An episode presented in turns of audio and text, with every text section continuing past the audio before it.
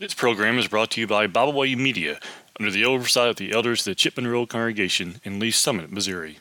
I want to welcome you to join us for another lesson in Bible Basics and the topic of baptism. Baptism is a discussion that many religious people do not want to engage in.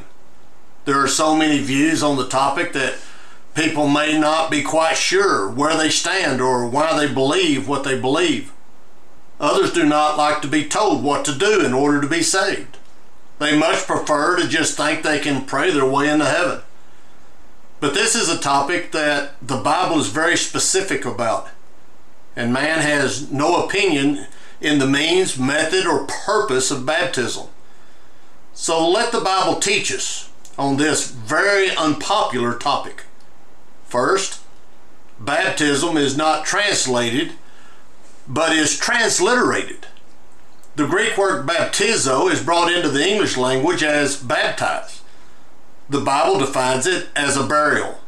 Colossians 2:12 states that buried with him in baptism, wherein also you are risen with him through the faith of the operation of God, who hath raised him from the dead. Paul tells the Romans, therefore, we are buried with him by baptism into death. Like as Christ was raised up from the dead by the glory of the Father, even so we also should walk in newness of life. Romans chapter 6, verse 4.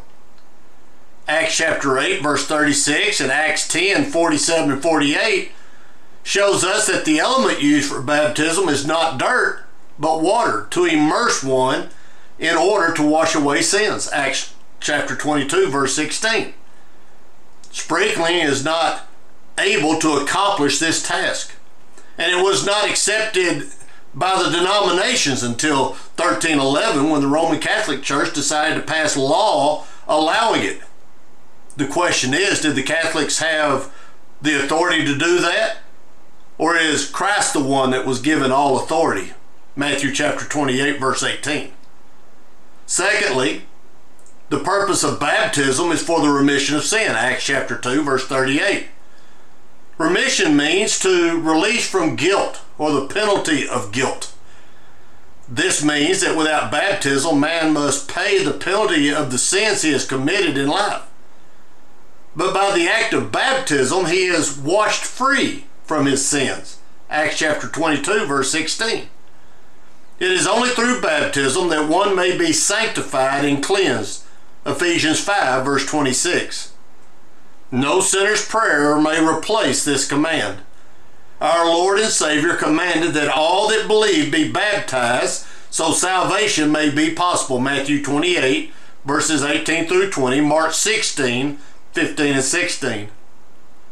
It is through baptism that one is added by Jesus into his one body. Acts chapter 2, verse 47, Galatians 3, 26 and 27, Romans 6 and verse 3 which is the church of Christ. Colossians 1 18, 1 Corinthians 12, verse 13. If you come out of the waters of baptism wearing any other name other than Christian, then you need to go back to the scriptures and see that your baptism was not correct. Thirdly, the Bible talks about who needs to be baptized. All those who have heard and have been taught the word of God. Romans 10 17, Matthew 28 19. All need to be baptized. Those who are willing to receive or believe God's word, Acts 2 41, Mark 16 15 and 16, they need to be baptized. This means that babies may not be baptized for salvation purposes. I mean, after all, what is a baby able to believe?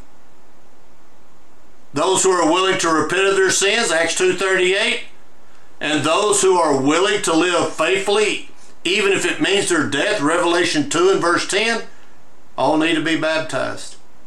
In other words, all men are in need of baptism. Why? Because all men have sinned, Romans 3.23. And baptism makes it possible that they may gain access to the only Savior available which is Jesus Christ.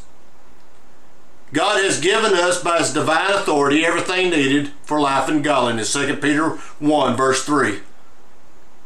But he has left us the choice of obedience. Whether or not we will follow his will, well, that's up to you and me. The question is, will you respond to the gospel call today? To thank you for joining us in our lesson this morning. We hope to see you again next week for another lesson in Bible Basics. We thank you for listening today. We hope you enjoyed this program. You can find out more about Bibleways Media by visiting our website, biblewaysmedia.org. You can find all of our podcasts on all major podcast platforms. As always, we thank you for listening.